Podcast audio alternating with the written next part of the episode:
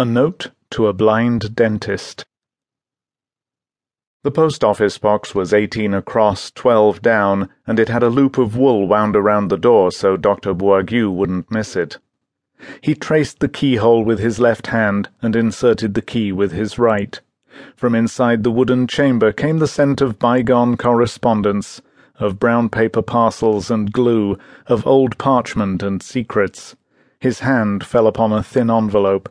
He knew it would be there, and he knew what it contained, because only one other person was aware of the post office box address.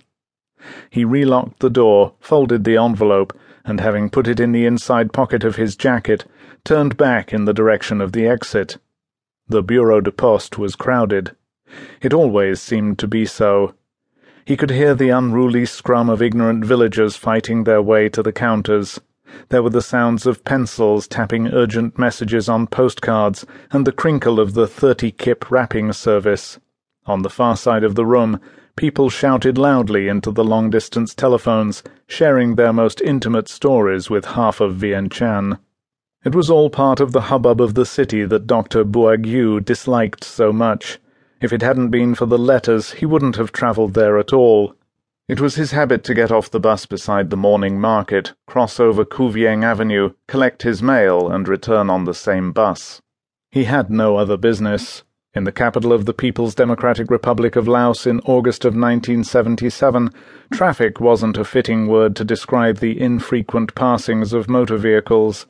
Only those with familial or professional connections with the socialist government could afford to tantalize their tanks with petroleum. Two cars passing at the same time would be considered a traffic jam.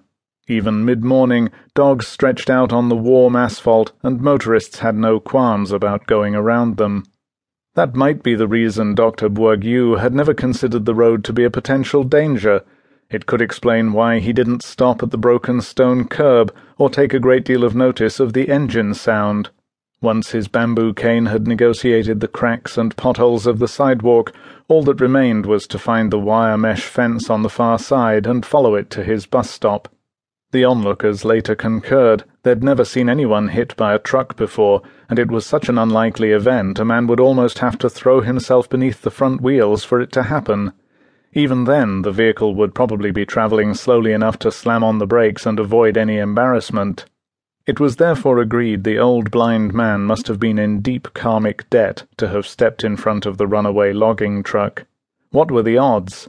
A large Chinese vehicle, a stuck accelerator, a young driver bailing out in panic some twenty yards earlier, the truck had careened past the post office and crushed Dr. Buagaew before slamming into the wooden public address system pole at the corner of Lansang Avenue. The latter stood defiantly for several seconds before swaying and crashing down onto the empty street. This tragedy was a talking point that afternoon, but very few tears were shed for the anonymous blind man. The locals didn't have room in their souls for someone else's misfortune Vientiane had a certain mood about it these days. The government was starting to look like a depressingly unloved relative who'd come to visit for the weekend and stayed for two years. These were uncomfortable times in a country not unused to discomfort. The drought had wrung every last tear of moisture from the sad earth. The seasonal monsoons had held off, and a few brief mango flower showers were quickly sucked into the ground and forgotten. The World Bank was donating rice, but with few trucks and little petrol, most of it hadn't found its way beyond the cities. It would be a good time, one would imagine, for a novice socialist government to ease up and give its downtrodden population a break from petty regulations. The Pathet Lao had come to power in 1975, and even the Prime Minister admitted they hadn't achieved too much since then. But the jungle trained administration adopted a policy of disguising its lack of ability by baffling the populace with red tape. No fewer than six signatures were needed for permission to ride a bicycle from one prefecture to another. The death of livestock, even from natural causes, had to be accounted for in writing. And heaven help a family intent on adding an extension to its hovel a small copse of trees worth of paper, and an entire octopus of ink would be used up by the ensuing paperwork. Some fifty thousand former royalist officials were now in re education camps, and the